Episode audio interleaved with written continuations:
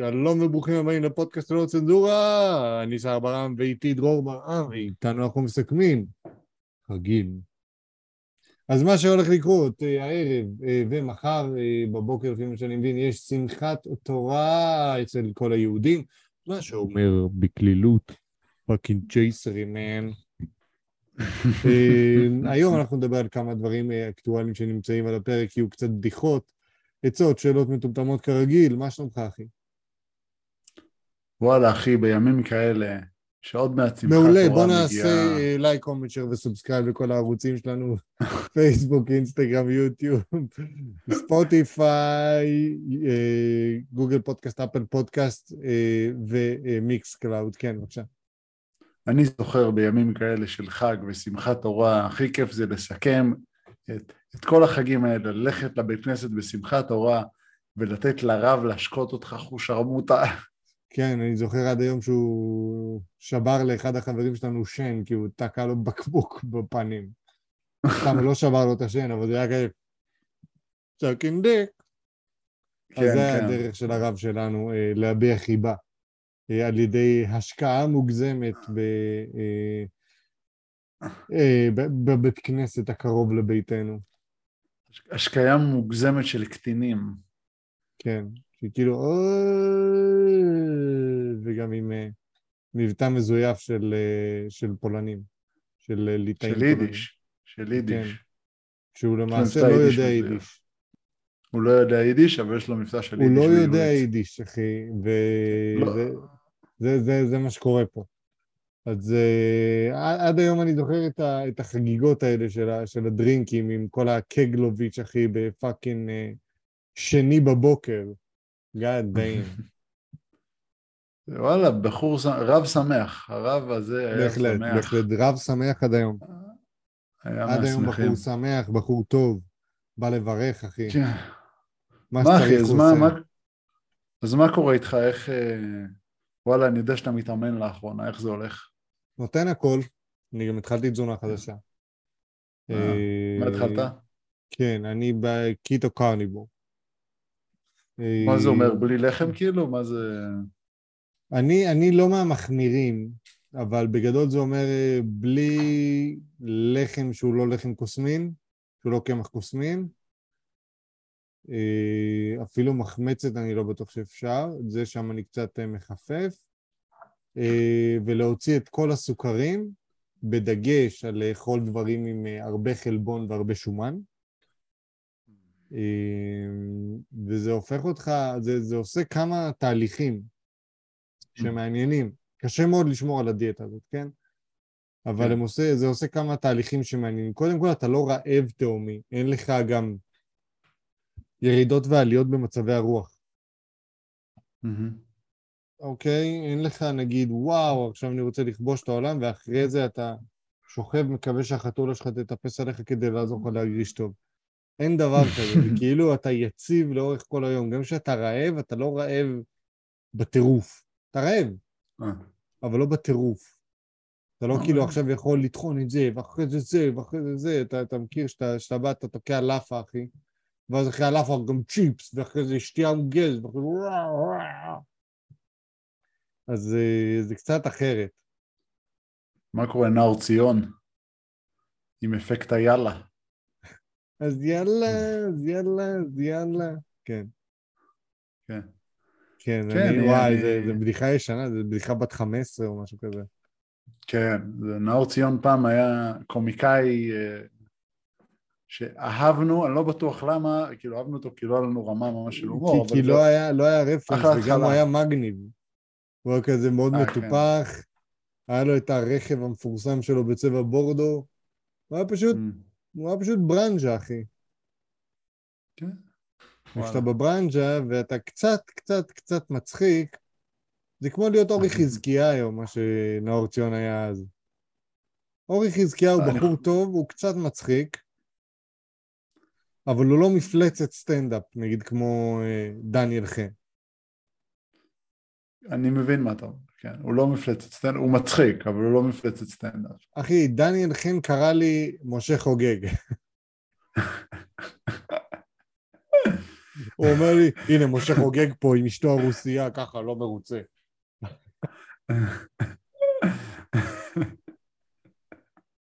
גמר עליי. נשמע מאוד מצחיק. כן, התחיל לספר על אקסניה שזה שהיא רוסיה, אז היא זונה. כל הדברים כאלה, אחי. סתם מת. תשמע, זה ישן, הרוסיה, אם היא רוסיה היא זונה, זה ישן. כן, אבל זה שאני משה חוגג, ואז אני מביא איתי רוסיה להופעה, זה מצחיק. כן, זה טוב. זה עדכני. זה איכותי, זה איכותי. קיצור, גמר אותי. איכותי זה, כן. זה... הוא מפלצת סטנדאפ. כל משהו שהוא אומר זה סטנדאפ. וואלה, אני... איך הוא בא לארז תל, בא אליו, אומר לו, אתה עושה קידוש אתה בימי שישי, אתה עושה כישוף. כי השיער שלו נראה, כי הוא נראה אותו דבר כבר 30 שנה. אוקיי. זה בהקשר לזה שקטורזה הזמין את דניאל חן לקידוש, וקטורזה בחיים לא הזמין את ארז תל. אז ארז תל בא ואומר לקטורזה, תגיד, למה לא הזמנת אותי אף פעם לקידוש? ואז כזה דניאל חן אומר לו, אתה עושה קידוש אתה עושה כישוף. קיצור. וכולם נגמרים, כאילו, בשתי דקות מצחיק יותר מכל הפאנל ביחד. בא לעבוד. כן, בא. יורד על כולם, וזה, קיצור, בן אדם אדיר. מכונת ירידות, כאילו. זה, יופי. כמו אלון גולדשמיד של הילדות. אלון היה, וואו, הוא היה... אגדי. לא היה נעים להסתובב לידו. לא. לא היה נעים, אתה לא היית רוצה להסתובב לידו. הוא היה יורד עליך. לפני איזה כמה ימים אומר לי, תשמע, אני לא מבין איך היו לי חברים, אז... הוא אמר גם לי את זה כמה פעמים, הוא אומר, אני לא מבין איך הייתם חברים שלי, אני גם לא מבין. אז יום אחד פשוט לא אמרנו לעצמנו, וואלה, איזה מניאק, פשוט הלכנו. כן. כן, אבל הוא פשוט היה כל כך טוב בלרדת על אנשים, זה היה קורע. זה היה פשוט, כאילו אם הוא לא היה יורד עליך, זה היה ממש מצחיק. כן. כן, אחי. כן, טוב, בסדר. פנק אותנו קצת באקטואליה שמחה. בבדיחות, בוא נעשה בדיחות. הפאנץ' שלי לא הלך, אוקיי, נו. אקטואליה שמחה, מה? כן, שזה ממש לא אקטואליה שמחה, השורה הבאה. אבל תתחיל עם הבדיחות. זה די שמח, אני חושב שזה די שמח, אבל בוא נתחיל עם הבדיחות. תתחיל עם הבדיחות. אוקיי, זהבה גלאון, היא קראה לשר הביטחון, לרסן את חיילי צה"ל. בתגובה, שר הביטחון אמר לצה"ל לשלוח חמאסניקים לרסן את זהבה גלאון. נייס. זה בדיחה עם כמה רבדים. כן, יש כאן פוליטי, זה פוליטי, זה טוב, זה פוליטי. אחלה. שלומית אהרון וריק יגאל סיפרו בריאיון על הימים של פעם, איך היו להם ימים מופקרים. גם מירי אלוני רצתה לספר על מה שהיה פעם, אבל היא הייתה פחות מעורבת, אז היא רצתה לספר על זה רק על רגל אחת. מה, אני לא יודע מי זאת מירי אלוני, אבל מה, אין לה רגל? מירי אלוני זמרת שיש לה רק רגל אחת. משהו בקטנה, רק על רגל אחת. זה היה ממש לא יפה, ועם זאת ממש יפה. אבל רגע, השאלה לגבי מירי אלוני, דעתך, יתרון או חיסרון? אבל רק בסקס, שאין למישהי רגליים. יתרון או חיסרון? חיסרון. שאין למישהי? שאין. זה חיסרון? חיסרון. אוקיי. בסדר. בוא נדון בזה עוד רגע, נמשיך עם הבדיחות ועוד נדון בזה. אוקיי? כן. ביטלו מערכון עם דמויות מהתוכנית קופה ראשית, במופע מחווה של לדאנה אינטרנשנל. השחקנים מאוד התאכזבו מההחלטה ואמרו שהם קיבלו זין. כן, דם, זה חריף. כאילו, מאוד ישיר, מאוד ישיר. יש עדיין זין. יש לו, לא. אתה מחכה את ההיא מהמופע, זה מהמשאל רחוב של פמיניסטיות של דודו ארז, שהוא בא ושואל את ההיא, תגידי, מה ההבדל בין אנשים נגועים שאין להם זין? רגע, מה אין להם? שאין להם זין. רגע, אבל אני רוצה לשמוע את זה שוב, מה אין להם?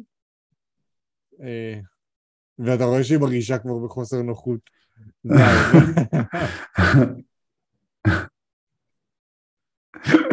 אז זהו, שתקית עכשיו? לא ניסיתי, אבל יש מצב, אני לא יודע. סביר שעשיתי את זה בתת מודע. כן, אבל מה אמרת, אחי, על הסקס? מה? עדיף רגליים או בלי רגליים? מה? אם אנחנו מדברים, היא עצמאית, האישה עצמאית לגמרי. אנחנו מדברים אך ורק סקס. האם עדיף בלי רגליים או עם רגליים?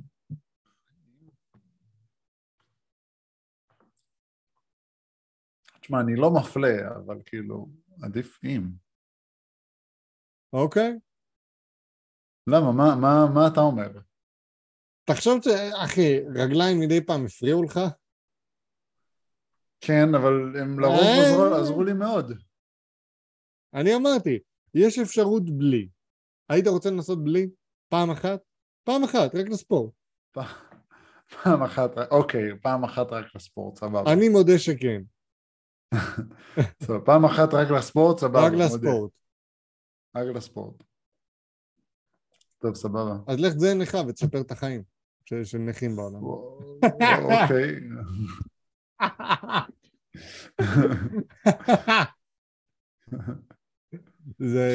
אתה מכיר את הקטע הזה של לואי סי.קיי שהוא מדבר על זה שכאילו אף אחד לא רוצה לזיין מכוערים? כן, כי תמיד מזיינים באותה רמה ולמטה ולמעלה ולמעלה, אנשים מזיינות באותה רמה ולמעלה רק. כן, כאילו העולם יכול להיות מקום כל כך הרבה יותר טוב אם רק תיקח מכוער או מכוערת, תזיין אותם, אבל אתה לא הולך לעשות את זה. מה שמביא אותי לשאלה מוסרית. בבקשה. יש לך חבר, לא חשוב איך נקרא לחבר. לא חשוב איך נקרא לחבר, אנחנו יודעים מי החבר, לא חשוב איך נקרא. לא נקרא לו בשמות. מפאת צנעת הפרט ומפאת זה. חבר מאוד מתוסכל, מינית. עצור. יש להגיד אפילו. עצור, מאוד עצור. האם להביא לו נערת ליווי או לא? זה לא הוגן, כי אני אמרתי שכן. אני פשוט רוצה שתסביר בלעד. אני העליתי את הרעיון. כן, אתה העלית את הרעיון. אני פשוט רוצה שתסביר בלעד, כי אני חשבתי שזה רעיון לא כל כך טוב, ואתה סוג של שכנעת אותי שכן, ואני צריך להיות משוכנע טוב, משוכנע שוב פעם שכן. בואו ניקח את זה בלי שמות, כמובן, תחשבו שלכל אחד יש את החבר, או לא לכל אחד, אבל הרבה אנשים יש את החבר שהוא בטול, גם בגיל מאוחר. והוא מתוסכל מינית. הוא מתוסכל מינית, הוא קשה לו, הוא לא בעניינים, הוא עצוב. קשה לו לדבר עם נשים. קשה לו לדבר עם נשים, הוא לא מסתדר איתם כל כך. לאורך של עשרות שנים, או כישלונות, או פשוט חוסר ניסיון לרצון. חוסר רצון. פחד. ועכשיו פתאום מתעוררים בגיל 35-40, בלי. רווקים, כלום, no game, no זה, לא כלום. בשביל to get things going, וכמובן אך ורק מרצון, אני בעד שכאילו תהיה לו איזושהי אינטימיות כדי שהוא יבין זה דבר חיובי ולא להתנזר ממין ולהיות יסמין יד ימין מכל יד שמאל לאורך כל החיים.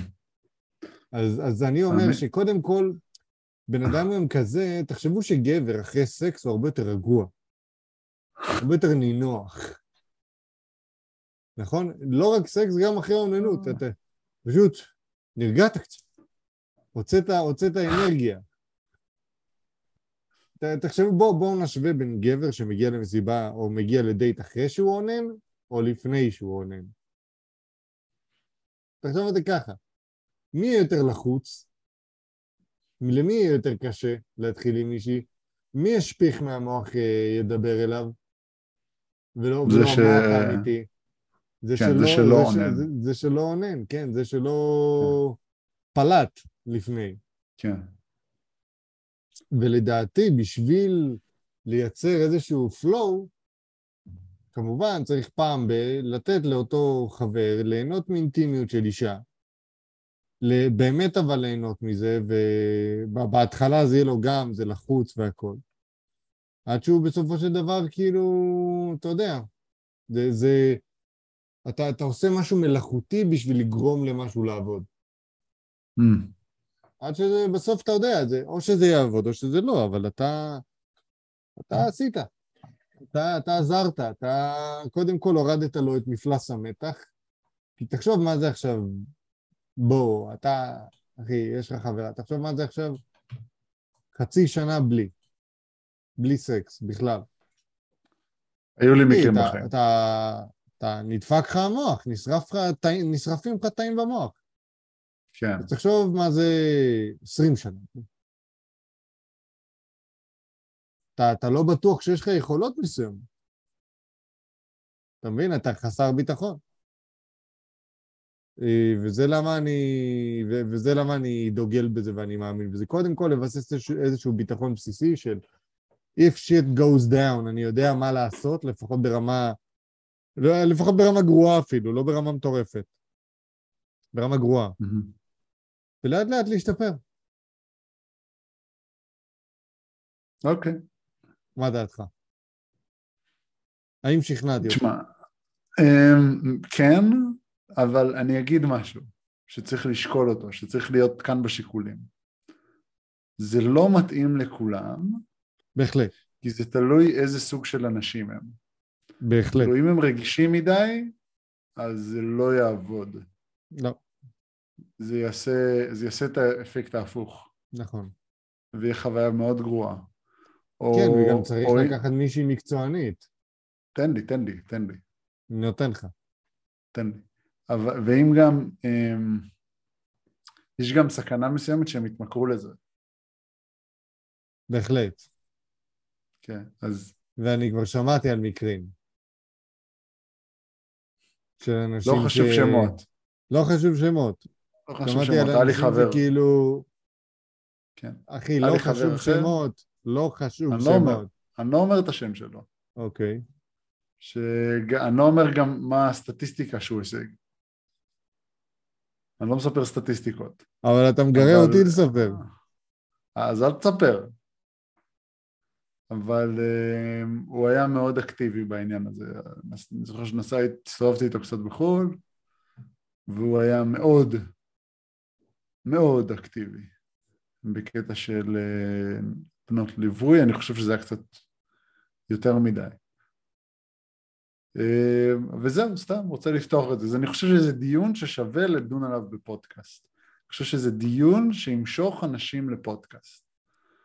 אז כן, אני חושב שהעניין הזה זה חשוב, ואני בעד, זה למה אמרתי, בטווחים ארוכים, נגיד, פעם בחודשיים, פעם בשלושה חודשים, בסדר, לאט לאט, לעשות את המסקנות. לא עכשיו כל יום,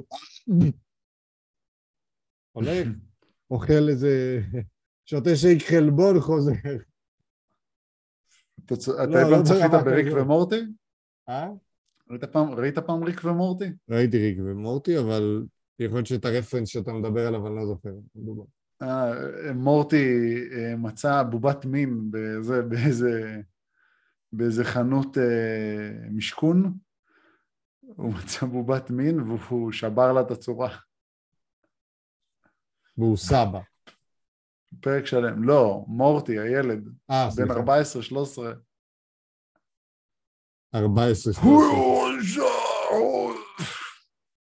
אבל כן, זה האמת. אחי, אנשים, כאילו, ילדים הם מתחילים לעונן באיזה כיתה היווה, והם צריכים להוריד מתחים. בוא, אל תלכו, לא שאנחנו אומרים ללכת בכיתה היבב לזונה. לא, בהחלט לא. בוא נבהיר. צריך לעשות פה הרבה עבודת הכנה לפני, אני לא בעד בכללי. מאוד חשוב לציין, מאוד חשוב. צריכים להבין פה משהו מאוד מאוד חשוב, שזונה זה הפתרון הקל. זה הפתרון הקל. ושיהיה פה מאוד מאוד ברור, אני בעד סקס בין שני בגירים מרצון, גם אם זה מוחלף שם כסף. אני בעד. כל עוד הכל קבוע מראש, הכל ברור, הכל ידוע, אני בעד. אני לא יודע עוד מה להגיד בעניין הזה. אני לא חושב שיש עוד מה להגיד. אין עוד מה להגיד. אני חושב שהסברנו, כיסינו את עצמנו מכל הקצוות, ואם לאנשים יש שאלות, הם מוכנים, הם יכולים פשוט להשאיר אותם בתגובות, או פשוט ללכת לחפש. כן, זה מה שאנחנו אוהבים להגיד לכם. בהזדמנות זאת, תעשו לייק, קומנט, שייר וסאבסקרייב בכל הערוצים. תודה, תודה. פייסבוק, אינסטגרם, מייקלאוד, גוגל, פודקאסט אפל, פודקאסט וספוטיפיי. מה אתה חושב על זה שהרוסים יורים על עצמם עכשיו? לפי מה שהבנתי, מדובר במתקפת טרור או משהו בסגנון. אגב, שתדע, כאילו אצלנו בארץ זה די קונצנזוס שכולם נגד רוסיה. זה כמעט קונצנזוס. אתה מסכים איתי? אתה יודע על מה אני מדבר? כולם נגד רוסיה. גם פה זה קונצנזוס. גם פה זה קונצנזוס. ודווקא במזרח אירופה עצמה, אני לא מדבר על אוקראינה, כן? אבל אני מדבר עכשיו, היינו בבולגריה, הדור המבוגר אומרים שהאוקראינים טועים. הרי סיפרתי לך את הסיפור הזה בהרחבה לפני איזה כמה פרקים של מה קורה שם בפועל. של רוסיה, ברית נאטו, לא רצו שטילים יכוונו לעבר מוסקבה, סיפרתי לך את כל ההשתלשלות של הסיפור הזה. כן, כן. ובגלל זה הם תוקפים שם. עכשיו, הם לא תוקפים בשיא המחץ. הרי רוסיה יכולים מתי שהם רוצים טכנית להפיל פצצה אטומית על קייב לסגור את הסיפור. כן. אבל הם לא עושים את זה, ואין לי מה להגיד יותר. אבל אני לא יודע אפילו אם זה, כאילו אני בעד שכמו שאנשים עכשיו בורחים מהשירות בצבא הרוסי, ככה יקרה לשני הצבאות, לא יישאר מי שילחם, וזהו, יחיו בשלום, אחי. במקרה הזה, אני לא מדבר על מקרים אחרים כמו הסכסוך הישראלי-פלסטיני. כן. שזה סיפור אחר לגמרי, לגמרי, לגמרי. תשמע, בטעות ראיתי כמה רעיונות של חבר'ה מהצד השמאל של המפה בארצות הברית. אני חייב להגיד שזה מגוחך כמה שהם לא מבינים את הסיטואציה. הם כל כך מפגרים, ואני כבר הפסקתי להקשיב לשמאלנים. אי אפשר, הם פשוט מנותקים. אתה מבין, הם מלאי חמלה כשמדובר על כספי מיסים, כן, תעלו מיסים וזה, אבל הם לא מלאי חמלה בלתת למישהו אוכל ברחוב. בזה הם לא מלאי חמלה. זה מה שמעצבנתי.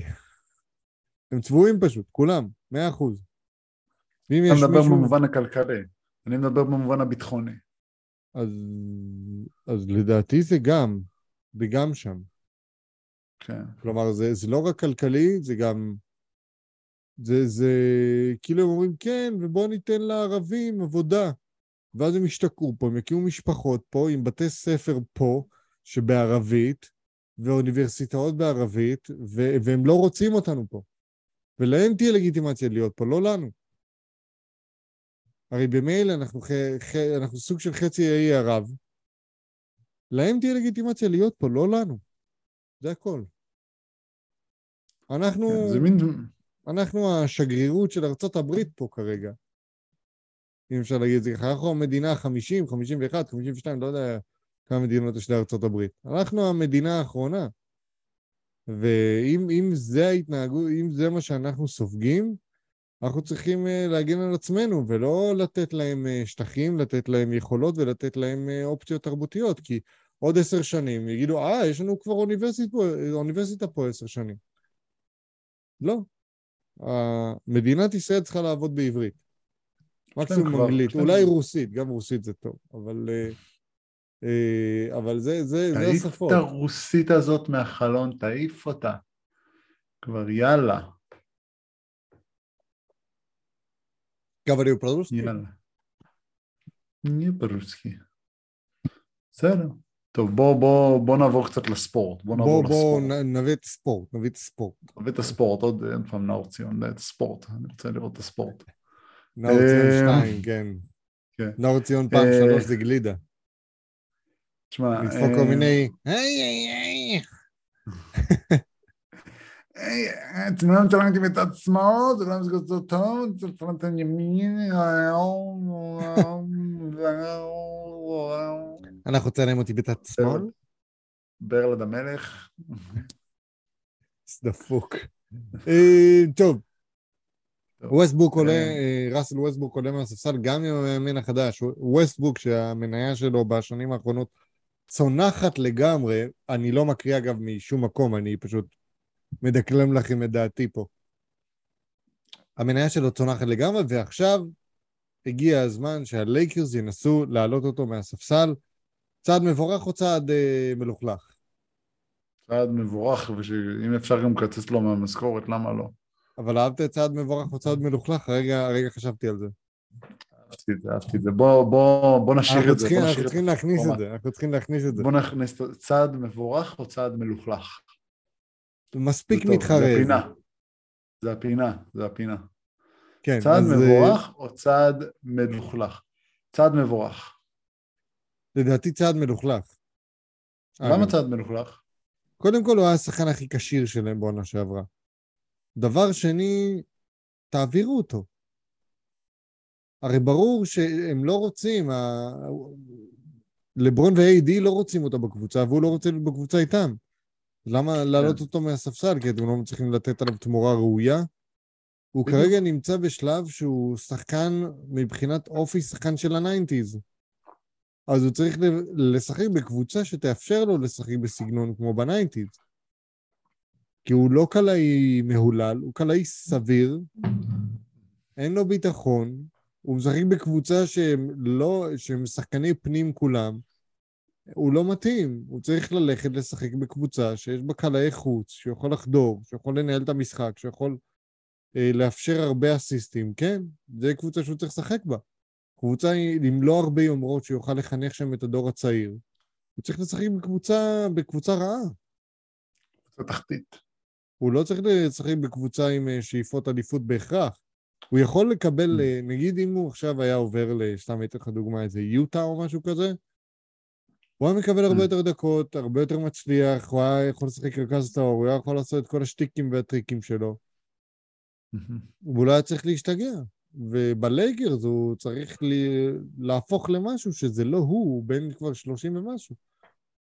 לא, אתה לא יכול להמציא את עצמך לגמרי כשחקן בגיל 30 ומשהו, אלא אם כן אתה, לא יודע מה, תופעת טבע. אבל ווסטברוק הוא אגב בן אדם מאוד אהוב, אבל שחקן כדורסל שאני לא אוהב. בתור בן אדם אני מאחל לו ללכת לאיזו קבוצה שאין לה הרבה ציפיות, לתת שם את מה שהוא יודע שזה לנהל משחק, לחדור ולהוציא מחויבות וחינוך לדור הצעיר יותר, לשחק קצת יותר הגנה. ושם פתאום הוא יכול להיות, אתה יודע, פתאום הוא יכול לתת 28 בקבוצה טובה, לא בקבוצה טובה, בקבוצה סבירה, ואולי משם להתפתח הלאה. הנה אני אתן לך דוגמה, במהלך העונה הבאה שואפים ששתי קבוצות ייכנסו ל-NBA, שתי קבוצות חדשות, לס וגאס וסיאטל, וכנראה מנסוטה תעבור למזרח, לפי מה שאני מבין. או מנסוטה או ממפיס. אני לא מקווה בשבילם. כן. עכשיו, אם אתה שואל אותי, מבחינה טכנית, אני הייתי מעביר את ראסל או לסיאטל, כאילו הייתי פשוט מעביר, אפילו ללא תמורה, את ווסטברוק לסיאטל או ללאס וגאס. לאס וגאס מבחינת שואו, מתאים לשואו. מבחינת סיאטל, זה הקבוצה שבחרה בו ראשון. אתה מחייך, אני אמיתי. סיאטל בחרו בווסטברוק, ואז הם הפכו להיות אוקלאומה סיטי תנדר. כן, אני יודע. אז אני בעד סיאטל. אני לגמרי בעד סיאטל, כן. לא יודע לגבי לאס וגאס, זה יצטרכו לעשות שם גם משהו, אבל אני בעד שיחזור לסיאטל, רומנטיזציה.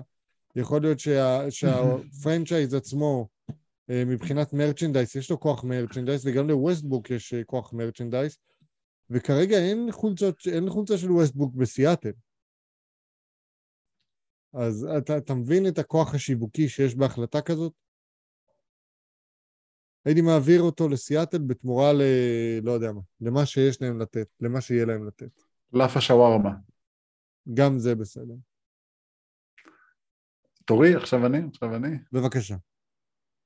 אוקיי. אני מבין מה אתה אומר מבחינת שזה מלוכלך, אבל אם אני רוצה לנצח משחקים, אני צריך להביא אותו מהספסל. כן, אני מבין מה אתה אומר. מבחינה מקצועית זה כנראה הדבר הנכון לעשות, כי הוא גם לא צריך לשחק עם החמישייה הראשונה, אבל כל המהלך וכל ההתנהגות עם ווסטברוק היא מלוכלכת. אתה צודק בעניין הזה שמבחינה מקצועית, אם אני הייתי מאמן, גם אני הייתי מעלה אותו מהספסל. אבל מי נותן לך הבטחה שגם לברון ג'יימס יעשה עונה מלאה, ויותר מזה, אנטוני דייביס שלא שורד 50 משחקים בעונה. לא שורד משחק, כבר במשחק הראשון הוא נפצע. כן. עכשיו את ווסטברוק החליף בברלי, פטריק בברלי, שאגב הם... היום הם עושים דחקות וצחוקים, אבל פעם זה בברלי... שבר לווסטברוק את הברך. כן, הם לא אוהבים אחד את השני. לא, לפני הלייקרס הם בטוח לא אוהבים אחד את השני. אני חושב שגם עכשיו זה קצת כאילו לנסות להזיז שני גלגלים שמאוד אז אני לא בדיוק יודע. מראים תמונות שהם צוחקים ביחד, משחקים ביחד, אני משער שהיה איזושהי מגמה של forgive and forget שם. כי מה שתגיד על פטריק בברלי, שהוא ילד זין והכל, אם יש מישהו שיודע לעבוד ולהתמקד בעיקר ובמטרה, זהו. כן. זה heads up לפאט בב. תבין, הבן אדם היה שחקן ספסל באולימפיאקוס, היום הוא כאילו שחקן שאנשים רוצים איתם בקבוצה. אין מה לעשות. באולימפיאקוס. גם ב-NBA, ב-NBA, כן. כן. אני ממשיך לנושא הבא שלנו, אם אתה לא רוצה להגיד משהו. אין לי מה להגיד. אני אמרתי משפטים פשוטים, אתה דיברת, יאללה. מנצ'סטר יונייטד תיפגש עם המקפילה שלה, ניוקאסל. למה זה מעניין ומה קורה? שתי הקבוצות במקומות 5 ו-6, ניוקאסל נקנתה על ידי אחד השכים הגדולים, לא השך הגדול בעולם. לפני כמה חודשים, הם עשו רכש מטורף, הם קבוצה בצמיחה, בגדילה, עושים שם את כל המהלכים נכון, כמו שאתה יכול לעשות עם כסף, כמו שקרה עם סיטי, עם מנצ'סטר סיטי. זה עניין של זמן עד שניוקאסל תחזור להיות אחת האריות, כמו שהיה ב-90s, של הפרמייר ליג, וכרגע מה שקורה שהקבוצות משחקות בצורה די דומה, ניוקאסל משחקת אפילו מעניין יותר, כוכב של ניוקאסל פצוע, אלן סנד מקסימן, ומנצ'סטר יונייטד נמצאים בסוג של מניה דיפרסיה, כי הם סך הכל ברצף של ניצחונות, ואתה מוציא רק משחק אחד, שזה ההפסד 6-3, אחרי שהיה כבר 6-1 מול מנצ'סטר סיטי. אבל מצד שני, אף אחד לא יכול למנצ'סטר סיטי. קבוצה מפחידה. מנצ'סטר סיטי לא הפסידה עונה בינתיים. וככל שאנחנו נראה את זה ממשיך, אנחנו נראה את זה קורה. כן, 9 משחקים, 7 ניצחונות, 2 תיקו. גם ארסנל. כלום הפסדים. ארסנל הפסידה פעם אחת.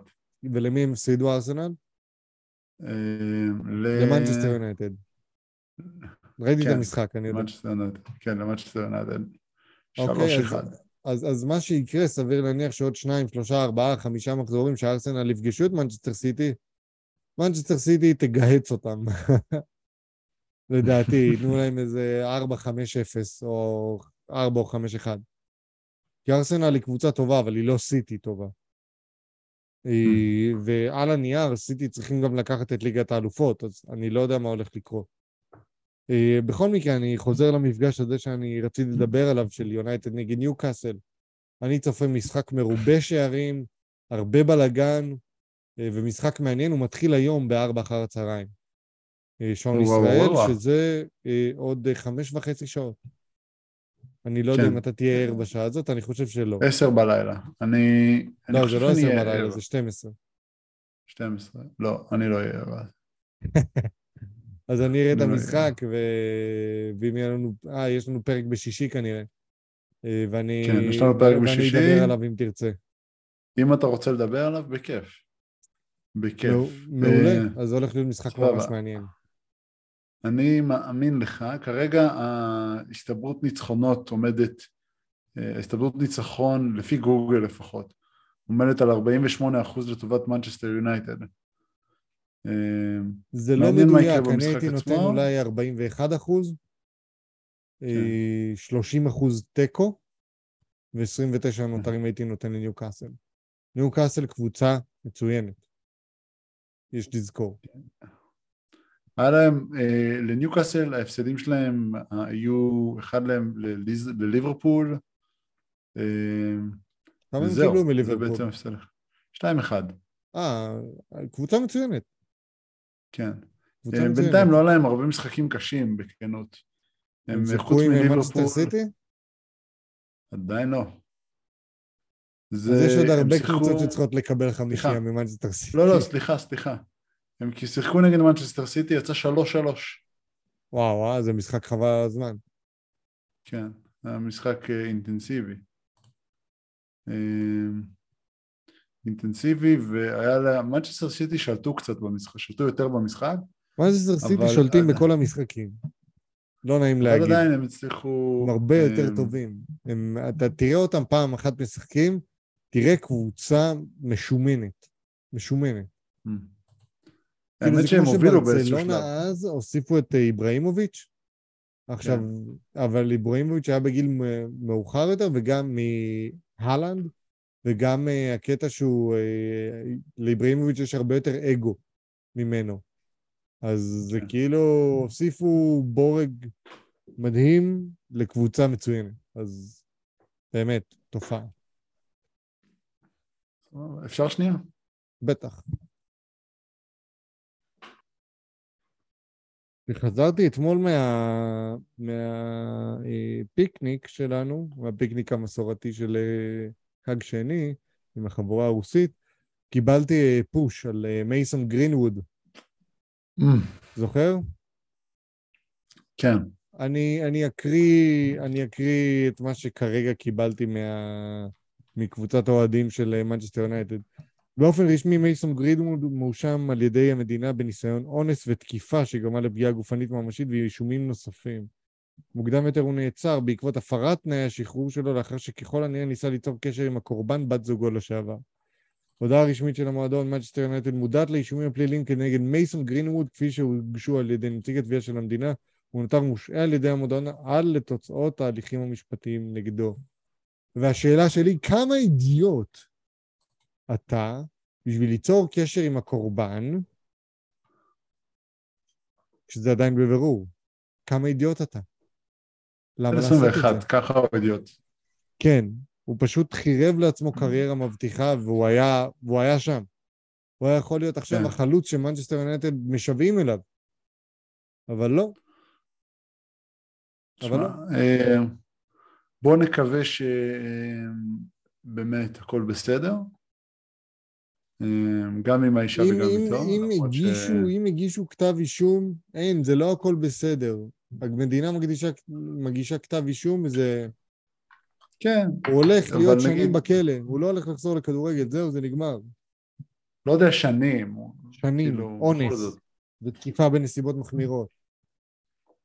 ועוד האשמות שלא נכתבו. הוא הולך להיות בכלא. בדרך כלל במקרים כאלה זה... מסתיים בעבודות שירות או משהו כזה, רק אומר. אונס? גם אונס, זה לא אונס חמור, לא יודע, יכול להגיד, חרטתי, אהבתי, לא יודע מה, גם אז זה לא חייב להסתיים בזמן מסע ממושך. יכול להיות שהוא יקבל כלא, אבל לא להרבה זמן. הוא שחור והוא לא לבן. משהו חשוב, באמת. והוא לא מספיק עשיר. הוא לא מספיק עשיר בשביל שיעשו מה שעשו עם הרבה חבר'ה שמחלו להם או סלחו להם. לא יצא לו, זה לא יצא לו... לא, אין לו סיכוי. אין לו סיכוי להיות סימפסון. אין סיכוי. לדעתי הוא יקבל לפחות 3-4 שנים כלא, ויעשה מה שצריך בשביל להיות משוחרר בערבות. הוא אפילו לא הואשם באונס, הוא הואשם בניסיון לאונס. כן, זה מה שאמרתי? כן, זה לא מה שאמרתי. ניסיון אונס, כן. אבל הוא עושה את הטעות הכי חמורה, וזה לנסות ליצור קשר עם הקורבן. למה? עלי האדמות אתה עושה את זה? חתיכת אידיוט. כי הוא לא מבין, כי הוא עדיין לא מבין איך זה עובד על דברים, אני חושב. הוא ילד סך הכל. זה עונה על שהוא מבין איך הדברים לא עובדים לגמרי. למרות שהם מסבירים לו, הוא עדיין לא חושב מהראש. נגיד זה ככה. והוא ישלם על זה, כן, והוא ישלם על זה. אז... אבל ילד מפתיע. אני לא חושב שישלם על זה כל כך הרבה, אבל הוא ישלם על זה. ישלם. טוב. בוא נעבור על ג'ורדן פול, דיברנו על אלימות. $40 מיליון אחרי האגרוף מדריימונד גרין. היה לנו איזה דיון על זה בקבוצה, ראית את הדיון? כן. בגדול, אני טענתי שג'ורדן פול הולך להיות הכוכב הבא בגולדן סטייט המזדקנת. זה נכון. וחבר שלי אמר אחרת. שהוא מבחינתו, זה לא מה שהולך להיות. כי, שנייה אחת, אני רוצה לבדוק. פשוט תסביר קצת, אני גם מסכים איתך בקטע הזה. פשוט אני חושב ש... אני יודע, הוא עדיין בחור צעיר יחסית, כן. ויש לו עוד ללמוד ועוד להתפתח. והוא נתן עבודה יפה מאוד שנה שעברה. אולי זה רק עונה אחת, אבל עדיין, הוא עבד יפה מאוד. היה איום התקפי מאוד מעצבן לכל הקבוצות שהתמודדו נגדו. שפתאום מגיע, הוא בא מהספסל, ועוד מכניס עוד סלים בזה. אז כאילו, אני חושב שהערכה שלך היא לגמרי ריאלית, שהוא יהיה כוכב. כן, הוא בן 23 כרגע. 23, כן. כן, ותחשוב שקליי תומפסון, דריימונד גרין, עכשיו בני 32, והשנה הם יהיו בני 33, וסטפן קרי יהיה בן 35 העונה.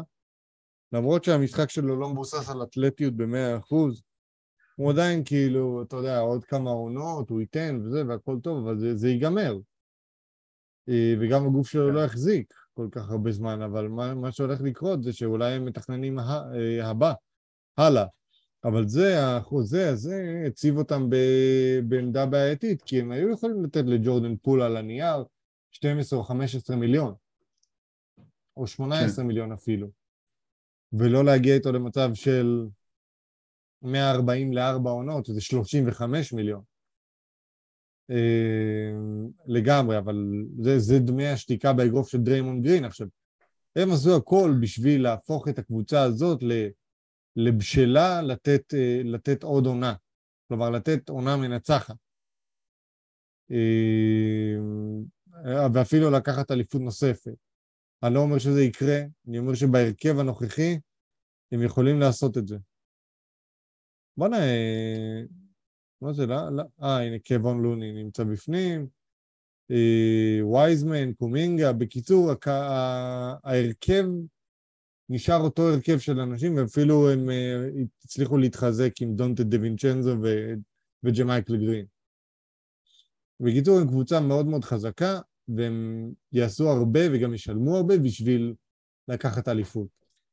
אבל החל מהעונה הבאה, הם יחפשו לדעתי להעביר את דריימונד בטרייד, או את ג'ורדן פול עצמו בטרייד, או את השלד הישן. אני חושב שהם יעבירו את השלד הישן. כי הגיע הזמן. לא, אני לא רואה איך דריימונד גרין וג'ורדן פול ממשיכים להסתדר כרגע. זה משהו שהוא... לא יודע איך זה יקרה. זה משהו לא יקרה, שפשוט כאילו הבחור חטף ממנו נוקאוט במצלמות. לא יודע. בואנה, אתה יודע למי יש להם את הזכויות דראפט? למי? לליאור אליהו. אז אני אומר שיעבירו את ליאור אליהו. שיביאו את ליאור אליהו לקבוצה, יעשה להם מהפך. מהאליפות יחזיר אותם למקום האחרון. אין על ליאור, אבל ליאור כבר זה, ליאור אליהו כבר פרש. יזרוק להם גויאבות לסל.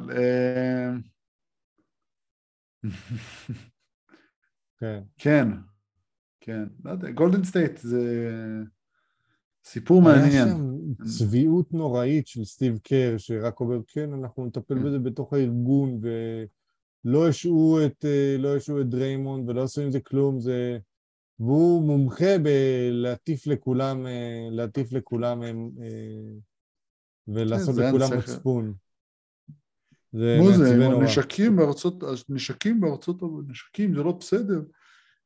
איך אתם יכולים לתת להם לראות בילדים ככה?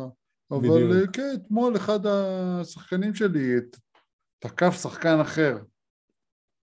בדיוק. ונתן לו נוקאוט, שיש לזה נזק משמעותי למוח. כן, אבל מה זה? זה כלום. גם אצלנו היינו מרימים אגרופים כל הזמן בשיקגו. בטח, אחי, מה זה? בדיוק. בטח שקרן.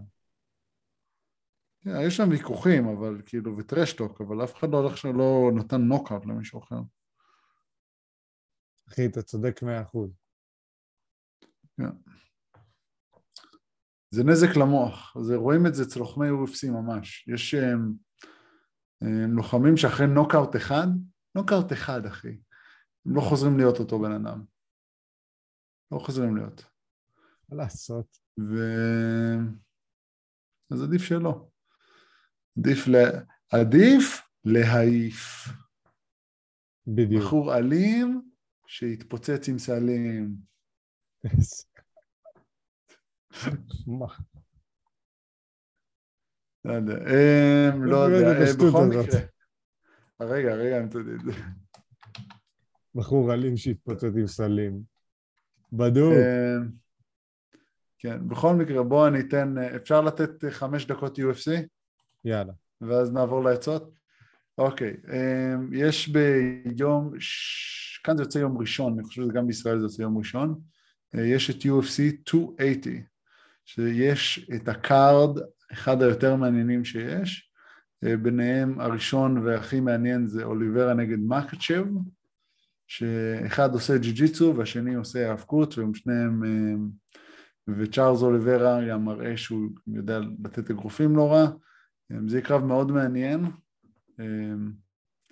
וזהו, אין לי מה להגיד יותר ממש, פשוט זה קרב מאוד מעניין, כי אתה פעם לא יכול לצפות את הדברים האלה. אתה יכול לא לצפות את הדברים האלה, אפילו לא הגעתי ל30 שניות, יא תחת. אחר כך יש את אלג'מין סטרלינג, שחטף, אני זוכר אותו, הוא בזייף פציעה, חטף, כאילו חטף ברך לראש, לא זוכר, חטף ברך לעין, הוא לא זייף, הוא חטף ברך לעין, ואז ככה הוא קיבל את החגורת אליפות שלו, לא לעניין, היה עוד קרב בינו לבין האלוף הקודם, קוראים לו פיטר יואן, וזה גם היה ממש החלטה חצויה, שאני לא חושב שאתה צריכה ללכת אליו. הוא מניוק, הוא היה משתמש בחוקים כדי שלא יפגעו בו, אתה מבין? נגיד יש מין חוק כזה, ב-UFC, שאם הידיים שלך על הרצפה, אסור לתת לך ברך לראש, או ליוות לך לראש, או משהו כזה. כן. אז הוא פשוט מתקרב אליך עם ידיים על הרצפה, הוא פשוט נשאר למטה עם ידיים על הרצפה כל הזמן. סתם לוכלך. ממש מלוכלך. רק על זה הוא צריך לקחת.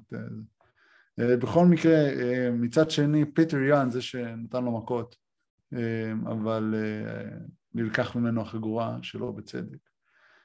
יש לו קרב נגד שון אומיילי, שגם אותו אני רוצה לראות את פיטר יואן מחטיף לשון אומיילי מכות, שזה כנראה מה שיקרה, כי שון אומיילי הפעם, הוא לא נלחם נגד החבר'ה הרציניים כמעט.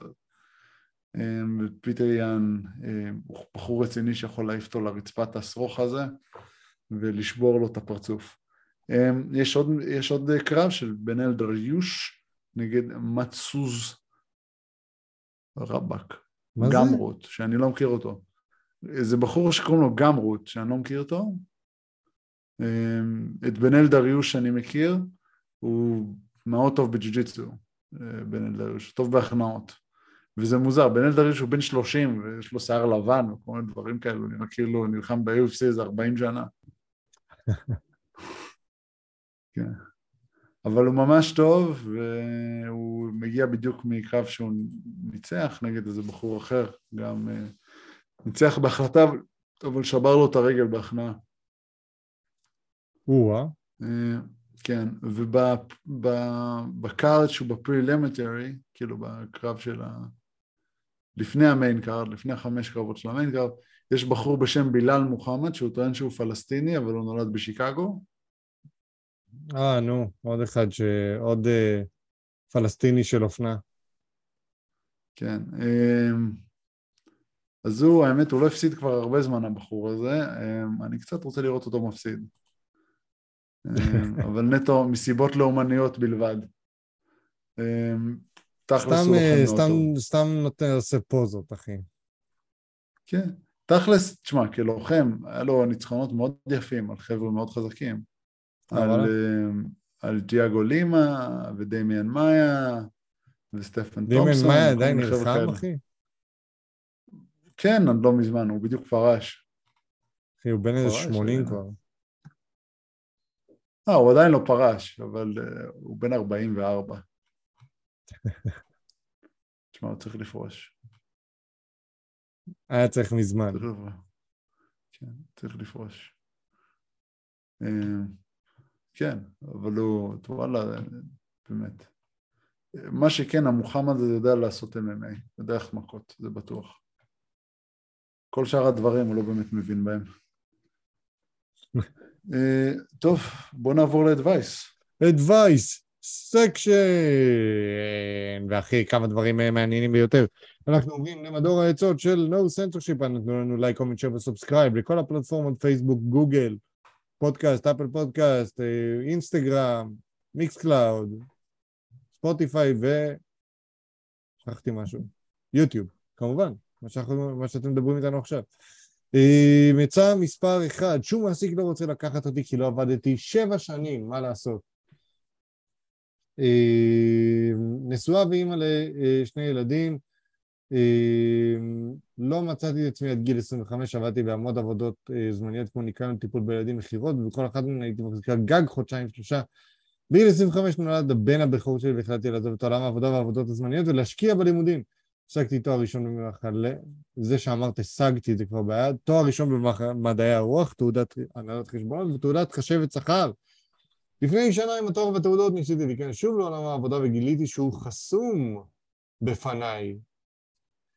שום מעסיק לא מוכן לקחת אותי בגלל שלא עבדתי 7 שנים, למרות שהייתי סטודנט ואימא לילדים קטנים, לא בדיוק ישבתי רגל על רגל, מצטער להגיד לך, אימא לילדים קטנים יושבת רגל על רגל, ובגלל שאין לי ממש ניסיון תעסוקתי קודם, מבחינת המעסיק כמובן, חוץ מהעבודות הזמניות שהייתי בתחילת שנות ה-20. היה השואשת למצוא עבודה בכל תחום, מחפש בהנהלת חשבונות, חשבות שכר, משאבי אנוש, אדמיניסטרציה, אפילו הגשתי מועמדות למשרות פקידות בשכר שקרוב למינימום, רק כדי להתחיל עם משהו, ושום מעסיק לא נותן לי הזדמנות. נשמה, את צריכה ללכת דאון, כאילו. אם את משוכנעת שזה הבעיה, על 7 שנים שלא היית בשוק העבודה, את צריכה כאילו לקחת כל עבודה שמציעים לך, גם אם זה לא קרוב למינימום, זה במינימום. לקחת. קודם כל לקחת, להתחיל להתברג, לעבוד, כמה חודשים להיכנס לעניינים, ואז לעבוד כמו שצריך. האם היה מישהו במצב דומה, איך הוא התגבר על מכשול ניסיון, חוסר ניסיון תעסוקתי, כשכבר מגיעים בגיל 30, וזה לא נראה טוב, נכון, זה לא נראה טוב, כי נראה כאילו עשית בנגים במדבר כל הזמן. לצערי, בדקתי בני משפחה וחברים, ולא מצאתי מי שיכול להציע לי עבודה באמצעות קשרים. נשמה שלי, קחי קורות חיים, תסבירי את המצב שלך כרגע, שגידל 2 ילדים, זה שאת נשואה וזה שאת היית במגוון עבודות זמניות.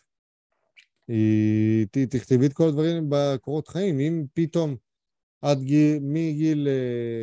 מגיל 25, כאילו גיל 25 פתאום את רואה שאין שם כלום, תחשבי מה זה מבחינת מעסיק. אין לך, זה לא שיש לך 7 שנים שאין לך תעסוקה, זה 11-12 שנים שאין לך תעסוקה בהם.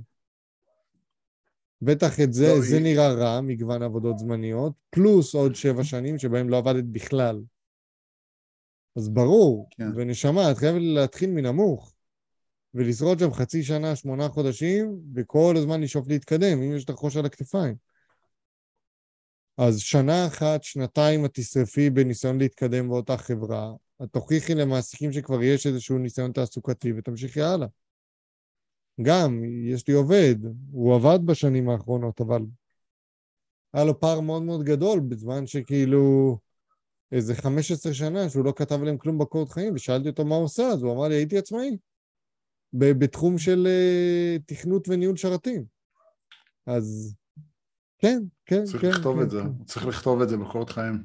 לגמרי, אבל עצמאי הרבה פעמים מפחיד מנהלים שכירים. רק שתדע.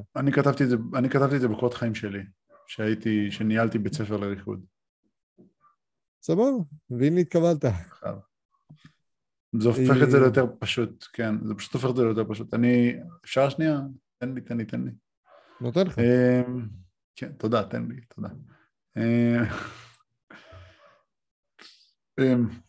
כן, צריך להתחיל מנמוך, ויש מין סקשן כזה בקורות חיים, אני לא יודע אם עושים את זה בארץ, ויש מין סקשן בקורות חיים שאתה כותב כזה פסקה על עצמך, אז רצוי לציין, פשוט לכתוב את זה. של... פה זה נקרא, יש הבדל בין CV ורזומה.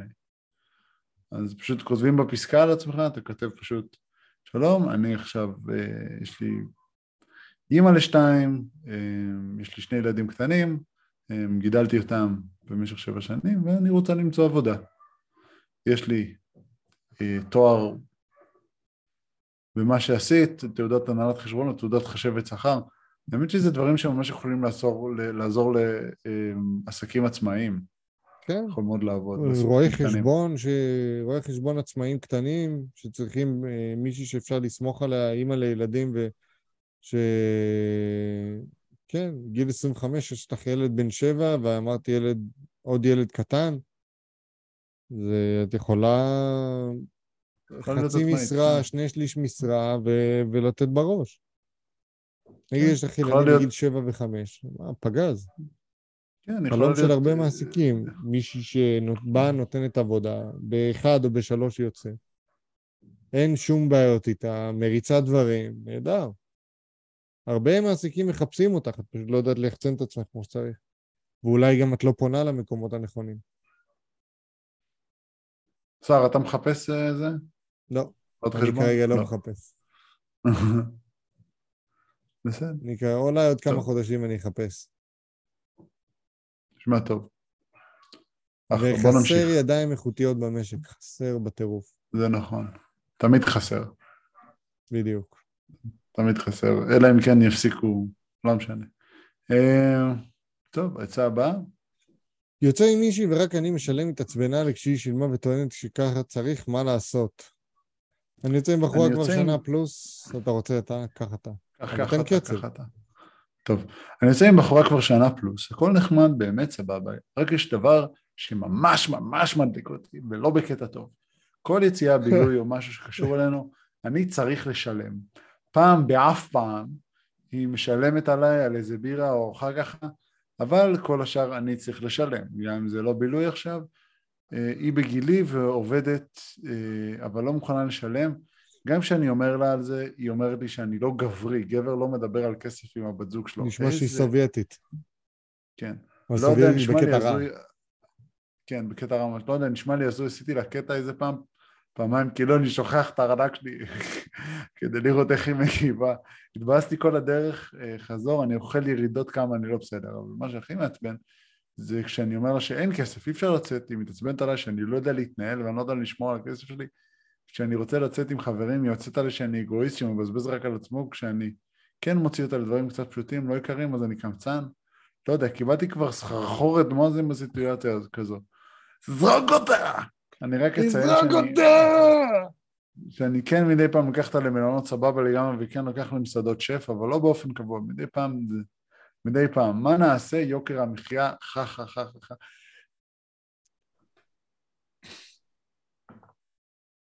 מאיפה להתחיל? אני אתחיל. תשמע, גבר אמיתי, כל בני זוג מדברים על כסף. כל בני זוג מדברים על כסף. 100%. אין מה לעשות, זה חלק מהעסקה, ככה זה עובד. אתם חייבים לדבר על כסף כל הזמן. אם אין לך כסף, היא צריכה להיות להגיד, אוקיי, אין לו כסף. בוא, אני שמחה כל עוד יש לו זמן להיות איתי. או שאני אחיה אם זה סבבה, שאנחנו לא יוצאים. כן, בדיוק. או שאני אמצא פתרון בעצמי. סומו. נגיד, אני חייב להגיד שנגיד, אני והחברה שלי, היציאות הכי טובות שלנו, בדרך כלל, הן לא הכי יקרות. בעיקר. תמוני! לא, אבל באמת, היציאות הכי יפות שלנו, זה לא תמיד כרוכות בתשלום, אנחנו מוצאים פתרונות יפים מאוד לקמפינג ודברים כיפים לאללה ואופניים ועולם וצלילות, ואנחנו יכולים להכנע את עצמנו טוב מאוד. צלילות, אתה מדבר, אבל... סקובה דייב על מהפנטב. גם וגם. אבל מה שאני אומר זה גבר מדבר על, זה נשמע משהו לא בסדר איתה, בקטעים האלה, אולי סובייטית באמת. היא סובייטית, אנחנו שילינג. נשמע שהיא פשוט לא יודעת. היא לא הפכה להיות מודרנית, היא כאילו משוכנעת, או שהיא כאילו, לא יודע מה להגיד לך, או שהיא פשוט חוגגת עליך כדי לקחת עליך משכנתה ולזרוק אותך בסוף. כן, יש מצב, היא עושה לך את זה, היא עושה לך, היא עושה לך סמיון לוייב. עושה לך סיימון לוייב, היא עושה לך. באה, הורגת אותך מלונות וזה, הכל מצטלמת תמיד לאינסטגרם עם תחת יותר מדי בולט, ואז אחרי איזה שנתיים, אחרי שהיא משכנה ממך את הכל ולקחת הלוואות, אומרת לך תחפש. בכל מקרה הייתי אומר לה, הייתי מציב לאולטימטום, מה שאנחנו מדברים על כסף עכשיו, ואם אתם, אני לא יודע אם אתם גרים ביחד, אם אתם גרים ביחד אתם חייבים לדבר על כסף, לדעתי אתם לא מדברים ביחד, אתם לא גרים ביחד. זה לא נראה ככה, לא, זה לא נראה שם. אז אתם חייבים לדבר על כסף, ואם זה משהו שזה אולטימטום מבחינתה, אז אחי תעיף אותה. באמת? תעיף אותה על טיל. יש בנות כל כך הרבה יותר טובות מהחרא הזה. כן, היא צריכה לעשות תיקון. היא צריכה להבין ש... mother fucking lady. היא לא מבינה מי נגד מי. כן. בסדר, אם אולי גולדיגרית, כמו הזאת שהייתה לנו בפודקאסט שעבר. כן, כן, כן, כן, כן, כן. האיש שמחפש את אנשים ממשפחות עשירות, היא חשבה שנפלה על מישהו, אבל ההורים שלו לא מממנים. לך תדע. כן, אולי זאת אחת. טוב, הצעה הבאה. אני אוהב את ההצעה הזאת. זה הצעה של גבר אבק, אולי יש בה קצת יותר תוכן, אבל קראתי אותה ונראה מה אתה אומר. מאורס, אבל הכרתי מישהי בעבודה וחושב שאולי מגיע לי טוב יותר. מה לעשות לדעתכם? סיפור כזה, מאורס, עוד 4 חודשים, היום הגדול. אוהבת אשתי לעתיד מאוד, אבל יש בעיות. היא לא רצתה אותי בתחילת הקשר ובסוף הסכימה. הקשר נמצא במצב שאני זה שכל הזמן עושה מאמצים ומחזר ומשקיע, והיא הרבה פחות. האינטימיות לא משהו בכלל, היוזמה רק מהצד שלי.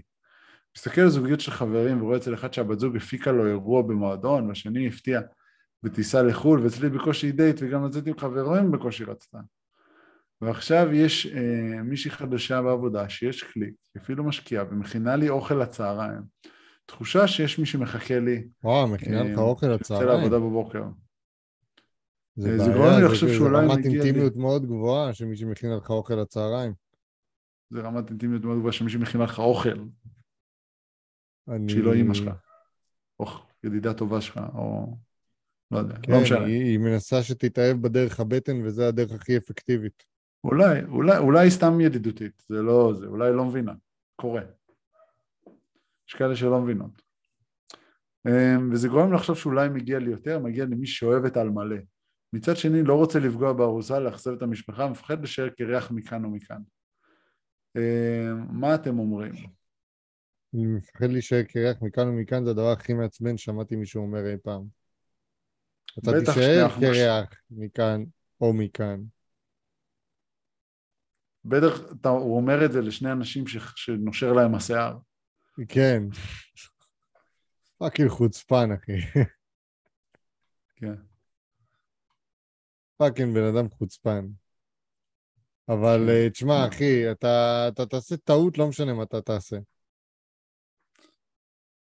ובוא אני אומר לך, אם אתה תישאר עם מי שאתה עכשיו, אתה תרגיש שאתה תעשה טעות לנצח. מה, והיה לי הזדמנות, ופה ושם, וזו הסיטואציה היותר טובה בלהיות בה. אוקיי? מצד שני, אם אתה עכשיו תיתן את הפוק ברז לאשתך לעתיד, ותתחיל לצאת עם ההיא, אתה תרגיש שפספסת אולי מערכת יחסים במשפחה. עכשיו, כאילו, אני לא יודע אם זה אצלה או אצלך, אבל לפני נישואים, כאילו, עד עכשיו לא קלטת שזה מה שקורה. לפני ששמת לה טבעת על היד. אתה דיברת איתה על זה? כן, לפני שאתה שולח אלינו בקשות כאלה ואחרות. אולי דבר עם הרוסתך על זה שאתה קצת רוצה שהיא תיזום קצת. ואז תראה לאן זה הולך, לאן הדיון הזה הולך. כן. אולי תספר לה מה אתה מרגיש, כאילו זה לא חושב שזה יותר מדי, פשוט דבר איתה. תגיד לה, לא, אל תציין את הבחורה בעבודה, כמובן. מיותר לציין. מיותר. אבל דבר איתה שאתה לא מרגיש שהיא יוזמת, ותגיד לה איך אתה גם יכול להרגיש. ותגיד לה, תשאל אותה איך היא מרגישה לגבי זה שאנחנו מתחתנים עוד 4 חודשים, כי אם היא לא יוזמת, יכול להיות שיש שם משהו קצת מעבר. וזה נשמע שצריך להיות לך שיחה מאוד כנה עם הרוסתך לגבי מה קורה פשוט, איזה סוג של מערכת יחסים אתם רוצים. אני חושב ששם זה הפתרון. ואז אם אתה רואה שהיא לא מגיבה, לא רוצה לדבר על זה, מתחילה לצעוק ולהתעצבן, ואתה רואה שזה ככה, אז תתחיל להסיק ואז תחזור אלינו עם עוד עצה. כן, אז תחזור אלינו להתייעץ שוב. כן, אבל תשב איתה בצורה מבוגרת מאוד, תסביר לה מה אתה מפחד, מה אתה חושש, מה קורה, לא בקטע שופט, ואל תצא עליה, ולא כלום, שתגיד לה, תקשיבי מותק. אנחנו מתחתנים עוד 4 חודשים, ואני מאוד שמח ומאוד מתרגש לגבי זה. אני קצת מרגיש שמשהו קצת, שההתלהבות אצלנו, דעכה. ההתלהבות היא דורכת, ואני מרגיש שאין לנו מספיק יוזמה לעשות דברים ביחד, במיוחד ממך. כן. אז בואי נראה איך אנחנו פותרים את העניין הזה. את רוצה שנתחתן? מה הכיוון שלך את? אולי אני פשרה בכלל, אולי אתה פשרה, מי יודע. כן, יכול להיות מאוד שאתה פשרה, כן. יכול להיות שאתה פשרה, וזה קצת, מצב לא נעים. קצת מבאס. כן. אבל עדיף לדעת שאתה פשרה עכשיו, מאשר לדעת שאתה פשרה עוד, לך תדע מתי. שיש ילד. כל עוד אין ילד אפשר, עוד, הכל פתיר. כשיש ילד זה כבר נהיה קצת יותר קשה. בדיוק. אוקיי. בדיוק. אני חושב שנתתי עצה טובה. מה אתה חושב? אני חושב שנתת עצה טובה. תודה. תודה על המחמאה. טוב, אתה רוצה לקרוא את הבא? כן, אני אקרא את הבא. צחקה עליי בגלל ששברתי כוס. בגלל כוס ששברתי? כוס. ונפלתי ממנה ממש, חושב להיפרד בגלל זה, מה דעתכם? רקע, אני וחברה שלי ביחד 2.5 לפני חצי שנה עברתי לגור איתה בדירה בסחירות, יש לה איזשהו אוסף שכוסות הספנות שהיא אוגרת במטבח, זה מעין תחביב שלה. לקחתי לפני כמה ימים אחת מהכוסות האלה לשתות קפה, כי לא היו כוסות נקיות, וקצת התעצלתי לשטוף, הספל החליק לי מיד והתנפץ על הרצפה. אחרי שהיא נכנסה לחדר, התחילה לצרוח עליי שאני דביל, שאני אטום, שאני מסוגל לחשוב רק על עצמי, היא אגרה עליך מלא דברים לפני, והיא במתח בגלל דברים אחרים, יש לך איזה 30-40% באיך שהתעצבנה, זה לא לגמרי שלך. ועוד כל מיני דברים יפים, תוך כדי אני מרגיע אותם, מסביר לה שסך כל כוס אני יכול להזמין לה כזאת חדשה. כן, וואלה, יופי, טעות. יש להם אתר, זה לא איזה פריט אספנות באלפי שקלים, היא לא הייתה מוכנה להקשיב אפילו ברור, כי היא בטוחה שעכשיו דרכת לה על הנשמה. באמת חשבתי שיהיה לה התקף לב מהעצבים, והוא מאז כמה ימים, והיא עדיין כועסת מזכירה לי את זה כל יום. לא נעים לי להודות, אבל נראה שברח לי, קצת מרוב שנבהלתי ממנו. סליחה,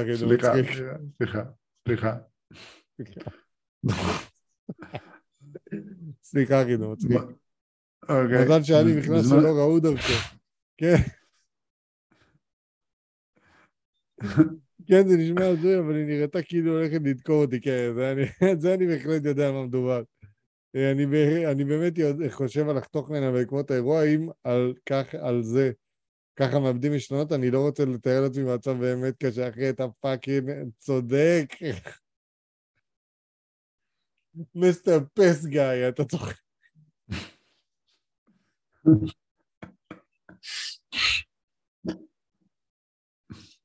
אני מצטער, אחי. אתה לא צריך. אני מצטער, אתה לא צריך לאכול את החרא הזה. אני מציע לך בחום ללכת להגיד לה, תשמעי נשמה שלי, אני לא מוכן שתצאי עליי ככה. זה מה שאת צריכה בשביל להירגע, אני לא רוצה דבר כזה יותר. ואם היא תגיד לך, טוב, ככה אני, תגיד לה, טוב, אז ביי. באמת, ברמה כזאת. זה כן. לא נעים להגיד. אני מכיר את העולמות האלה. עם התקפי כעס. השאלה זה על מה, והשאלה כאילו מה ההקשר. אחי, נשים כועסות ככה, ואתה יודע למה הן כועסות ככה מרשות לעצמן? כי אתה לא יכול להרביץ להן. תחשוב אם חבר שלך היה צועק עליך ככה, היית אמר, פאו! סתום תפי, הביץ'. זה מה שהיה קורה, הוא היה חוטף, וזה למה גברים לא צועקים. אנחנו יודעים שתמיד יש אפשרות שיהיה פה אימות פיזי. לחטוף אגרוף לראש. כן, תמיד יש פה אפשרות שיהיה פה אימות פיזי, וזה מנטרל 98-99% מהמריבות. נשים אין להם את זה. והן צריכות את זה. הן צריכות את זה ממש. ברמות שאתה לא מבין בכלל. צריכות להבין שיש שחקנה כזאת. כן, עכשיו, אתה יודע מה? מילא לא מול גברים, מול אישה לאישה. כן. מי שיפה, פום! שתהיה אפשרות הזאת, זה mind opener. זה בילבר אמר, it clears your mind. אחרי שאתה חוטף פצצה כזאת. Maybe I was a dick over there. כן, הוא אמר, אני חושב שאתם צריכות לקנא בנו על זה שאנחנו חווים את זה ואתן לא. אין עליהן איום פיזי, הן צורכות, הן משתגעות, הן מקללות. עכשיו אתה תרביץ למישהי? אתה הולך להרביץ למישהי, אחי? לא. לא יכול. למה? לא יכול. כי זה לא בסדר. כי זה לא בסדר להרביץ למישהי? זה למה אתה לא הולך להרביץ לה? מהגנה עצמית מותר. או, והנה חשפתי גם את הצביעות שלך, אחי היקר. מהגנה עצמית מותר. אז מהגנה עצמית זה כבר מוסרי? ומישהי צורחת עליך ונראית כמו קומקום, אוקיי? וצורחת עליך ומשתגעת עליך. והשלב הבא, לפני שאתה בטוח, הבן אדם השתין במכנסיים, אחי. כן. אוקיי, הבן אדם, אני עכשיו, מקודם צחקתי את זה, זה לא מצחיק, הבן אדם השתין מהמכנסיים, כי הוא פחד ממנה עד כדי כך. כן. זה לא בסדר להגן על עצמך? במצב כזה? כי היא יכולה בשנייה להעיף לו פצצה לפנים, במצב כזה, בשנייה. ואתה יודעת, כן. בכיף היא יכולה להעיף לו פצצה לפנים, מרוב שהיא מלאת תשוקה. אוקיי? אוקיי. הנקודה שלי היא...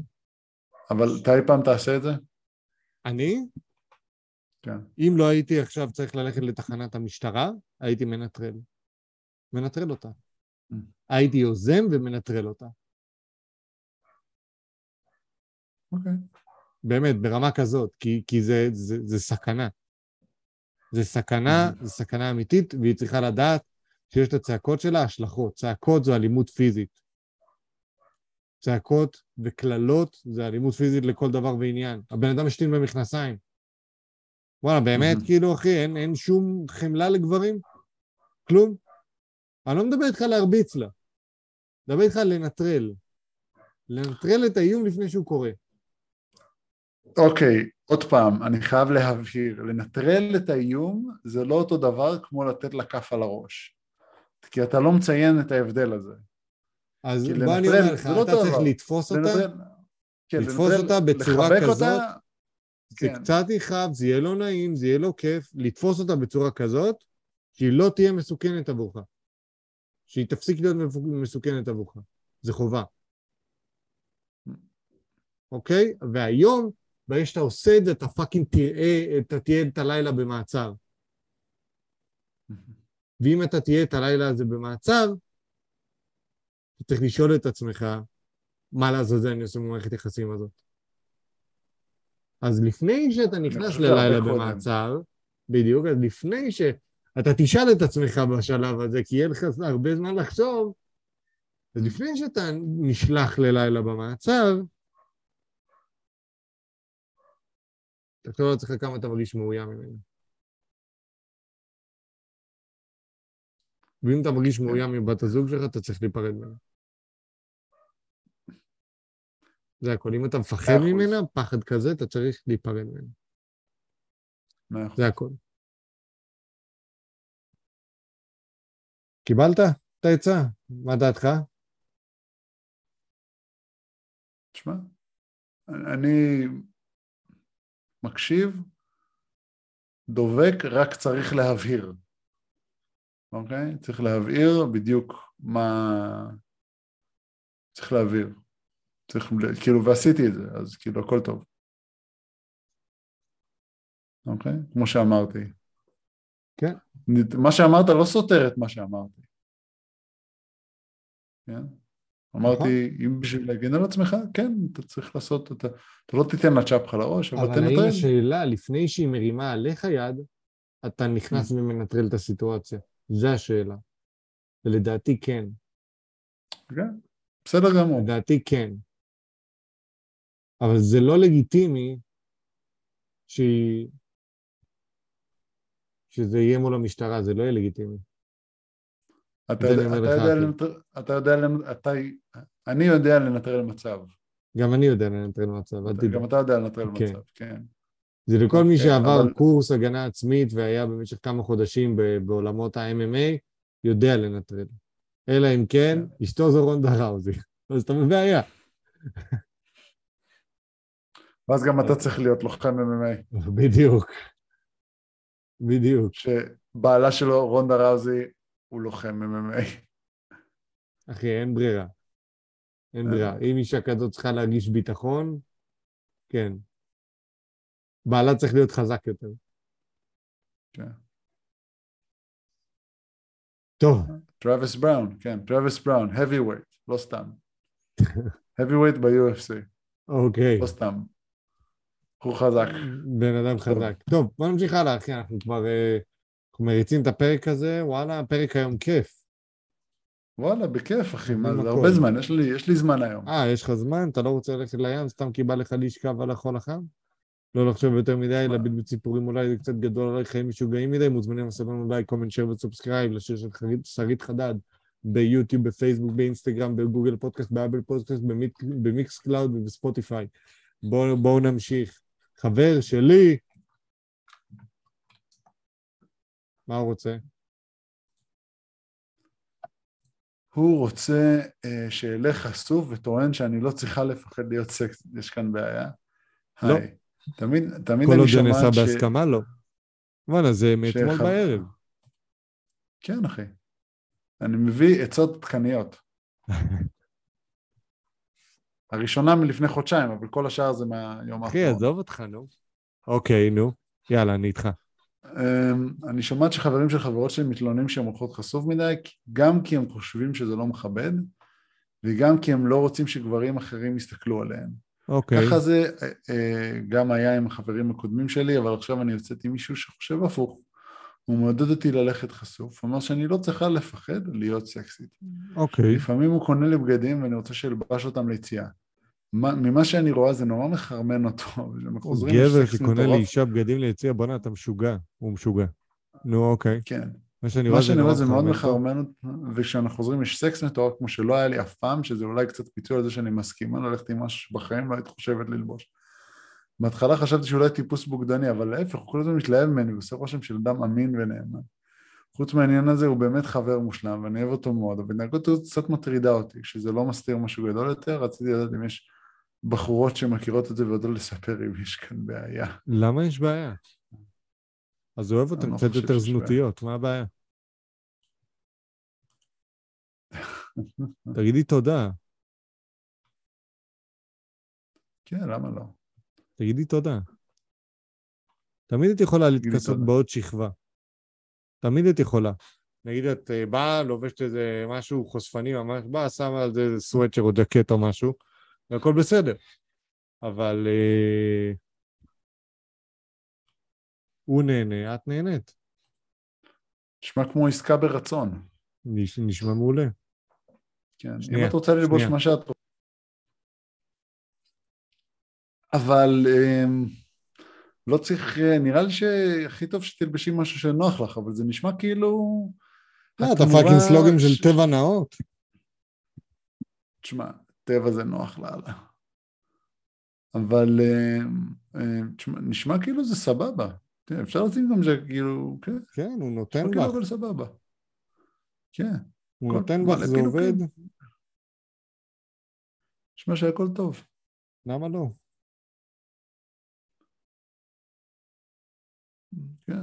טוב, בואו... Let's wrap it up and go to the stupid question section. לא?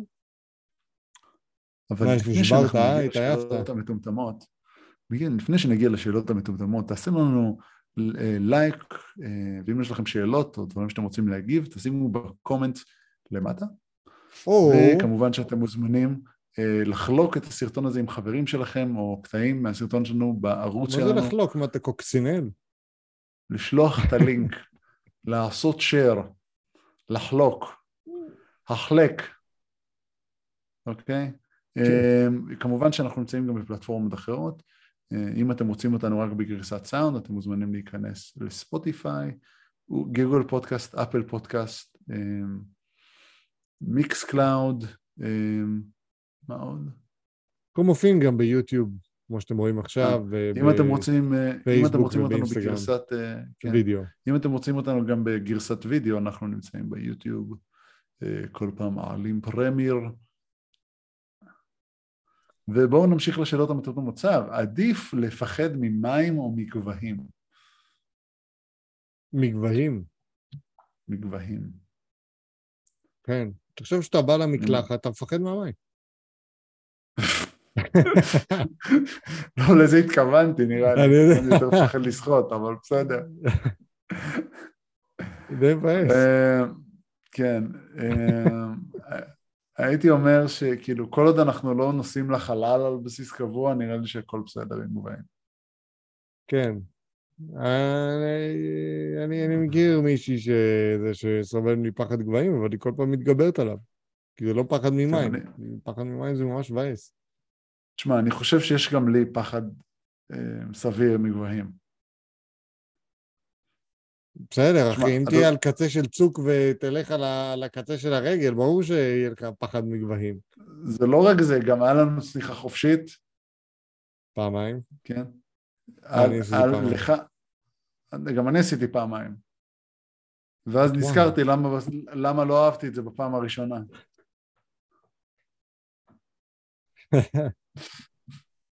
תן הכל. כן, עשיתי עוד פעם בניו זילנד. באנזי. באנזי, כן. אבל כן, אני מעדיף, אני אוהב את המים ממש, אז כאילו. Water. Likes the water. I like the water. next to water. אין להם R, לחבר'ה האלה, אין להם R. בוא נגיד, אחי, יש לך שני אופציות, אוקיי? יש לך שני אופציות, אוקיי? חייב אחת מהם. כל הזמן לצעוק או כל הזמן ללחוש? ללחוש. ברור שללחוש. אתה יודע למה? ללחוש. אתה יודע למה? אני... כן. אתה יודע למה? תסביר לי. אבל ללחוש, אתה תמיד יכול לשים מיקרופון ולשמור את כל יותר טוב. אם אתה תמיד צועק, אז זה בעיה. כן, אני יודע. כולנו יודעים. Let's go. עדיף ללכת, לעשות טרק על כל חומת סין, או לאורך כל נהר האמזונס? דעתי חומת סין. מבחינת סכנה חומת סין. כן. מבחינת הרפתקה נהר האמזונס, הייתי אומר. לא, זה אם אתה רוצה למות ודאי, אחי. כן, אתה יודע, וגן, כל מיני קרוקודילים ואנקונדות בגדלים עצומים. דברים מגיעים לאמזונס. כן, אז פחות. יודע מה? אני הולך על חומת סין גם בשני המקרים. דברים ענקיים, דברים משוגעים, אחי. כן, בסדר, נו. Wall of China. שמעתי שאפשר לראות את זה בגוגל ארת', אבל כאילו... גם שמעתי שזה חרטוט. כמה זה? מה קודם שזה? Wall of China. אומייגאד. שנייה, Great Wall of China. זה סך הכל, תשמע, זה סך הכל 21,000 קילומטר. אחי, 21,000 קילומטר זה 25 פעם מדינת ישראל. כן. What the fuck? תשמע, החומה הזאת מגיעה מצפון, יש כאילו כמה חומות. אז כן, יש חומה, כאילו, יש חומה מצפון קוריאה עד רבק, עד למונגוליה, אחי. כאילו, וואו. הנהר המזונס הוא 700 קילומטר. 7,000. זה פחות הליכה. כן, זה פחות הליכה פי 3, פי 3.5, אבל... כן, אבל הרבה יותר סכנה. אני חושב לעצמי גם... לך תדע מה יש לך בסין. תשמע, אבל חומת סין, יש לך מין, כאילו, יש לך כל כמה זמן, יש לך מין ביטנים קטנים כאלה שאתה יכול לישון בהם, אז כאילו, לא בגדיל. כן, אבל האם השאלה שבמהלך חומת סין, כאילו, האם גם שם יש מלא חיות ועניינים כאלה? אני חושב שיש, אבל לא באותה רמה כמו באמזונס. וגם יש לך שלטר יותר טוב. זה משוגע, אחי, 21... 1,200 קילומטר, what the fuck? מה, למה, כאילו? הם היו אוכלים מכות מהמונגולים, אז אתה יודע. בואו, התחילו לבנות אותה במאה החמישית לפני הספירה, אחי. מה זה הדבר המשוגע הזה? רצו לשמור על עצמם מהמונגולים. כן, אבל כמה? תשמע, סך הכל... משוגע, אחי. זה עבד, סך הכל זה עבד. כן, יש פה את הרוב החומה, לפי מה שנראו פה, נבנתה בהאן דיינסטי. זה בין 206 לפני הספירה עד 220 לספירה. תבין, לפני 2,000 שנה בנו את החומה הזאת. את רוב החומה. כאילו, את החלק הארי של החומה. ויש לך אזור כתום, מה זה אזור הכתום? אזור הכתום גם, כן, בין המאה השלישית לפני הספירה עד המאה השלישית אחרי הספירה. זה משוגע, אחי. איזה אנשים משוגעים. בנו מלא, מה זה דבר משוגע הזה? מה אתה עושה בשביל להעיף את המונגולים מהשטח שלך? כן, פאקינג בונה חומה של 21,000 קילומטר. של נצח. כן. לגמרי, זה משוגע. טוב. הלאה. אם אמבולנס עושה תאונה כשהוא בדרך לבית חולים, האם לוקחים אנשים פצועים גם מהזירה של התאונה, בנוסף לבן אדם שיש כבר באמבולנס? תלוי בחומרה. תלוי בחומרה. אם החומרה של הבן אדם שנמצא בתוך האמבולנס היא חמורה, הם נוסעים וחוזרים. כי הם בסך הכל באמבולנס זה כלי שינוע וטיפול בעזרה ראשונה. אנשים שנפצעו בזירה עצמה לבית חולים, אם לקחו מישהו באמבולנס, סימן שהמצב שלו ממש חמור. לא ממש חמור, אלא חמור. תלוי בחומרה. אם הוא יכול להמתין עוד איזה חצי שעה, כן, אם לא, לא. ואם אתה שואל אותי, בדרך כלל לא. אני לא יודע איך הם עושים בשיקום. אבל שמעתי שכבר אמבולנסים עשו תאונות, ולצערי גם אנשים נפטרו מהתאונות האלה. אז כן. קשוח. כן, כן. לא, בסדר. מה אתה מביא לאי בודד? אחד או הרבה דברים? מה שאתה רוצה. כמה? נגביל את הרשימה ל3? את הדירה שלי? אחי. מה? למה אף אחד לא אומר מה שהוא מביא לאי בודד סירה? לא, זה היה הבא שלי, אמרת 3 דברים. אוקיי. הבא שלך היה סירה? הבא שלי היה יחתה קטנה שאני יכול לטפל בה.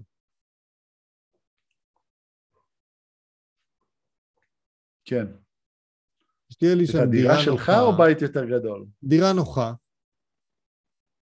דירה נוחה, כאילו אמצעי מגורים נוח, יחתה משלי, ואמצעי לגידול אוכל עצמאי.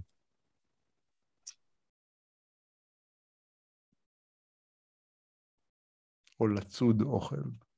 כן, לצוד אוכל זה, אני מביא עם היחתה, אני מתחיל להביא חיות שאני יכול לאכול אותן, ונותן להם לאכול ואוכל אותם ככה. איך אתה אוכל אותם? ככה. אני עושה לעצמי קוסמים כל מיני דברים כאלה, אתה יודע, אז באוכל שלי משקיע ממש כמו 2-3 ביום. עובד, יוצר לעצמי, אם הדירה שלי קיימת, אז יש לי תשתית אינטרנט והכל. וזהו, בחיים הטובים, אחי. אז אחרי זה מביא עוד איזו אישה, ואוכל אותה גם. עושה קקי באסלה שיש שירותים מזכוכית. למה? זה כזה חם. לא, שנייה. האסלה היא לא מזכוכית. יש לך חלונות מזכוכית.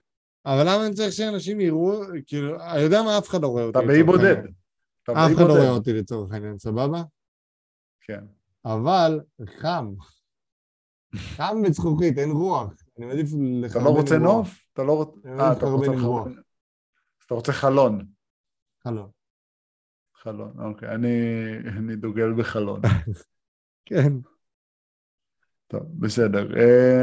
אנחנו רוצים להודות לכולם שהצטרפתם אלינו, אנחנו בפודקאסט דעות צנדור הפרק מספר 65. תבקשו מחברים שלכם לעשות לייק, קומנט, שייר, סובסקרייב, לערוץ יוטיוב שלנו, לערוץ הפייסבוק שלנו, לאינסטגרם, לגוגל פודקאסט, לאפל פודקאסט, לספוטיפיי ולמיקס קלאוד, לכל שאלה, בעיה, טענה, מענה, והצעות כאלה ואחרות מוזמנים להיכנס לאתר שלנו, nocensorship.com, שם אנחנו מעלים גם את כל הפרקים. אני שר ברם, איתי דרור ברם, מאוסטרליה, from Mount Everest, ואני פה מישראל, מאחלים לכם חג שמח, חג סוכות שני שמח, עשו גם צ'ייסר. וקשר, וקשר. יא מוריד. אוהבים המון, להתראות. להתראות, ביי.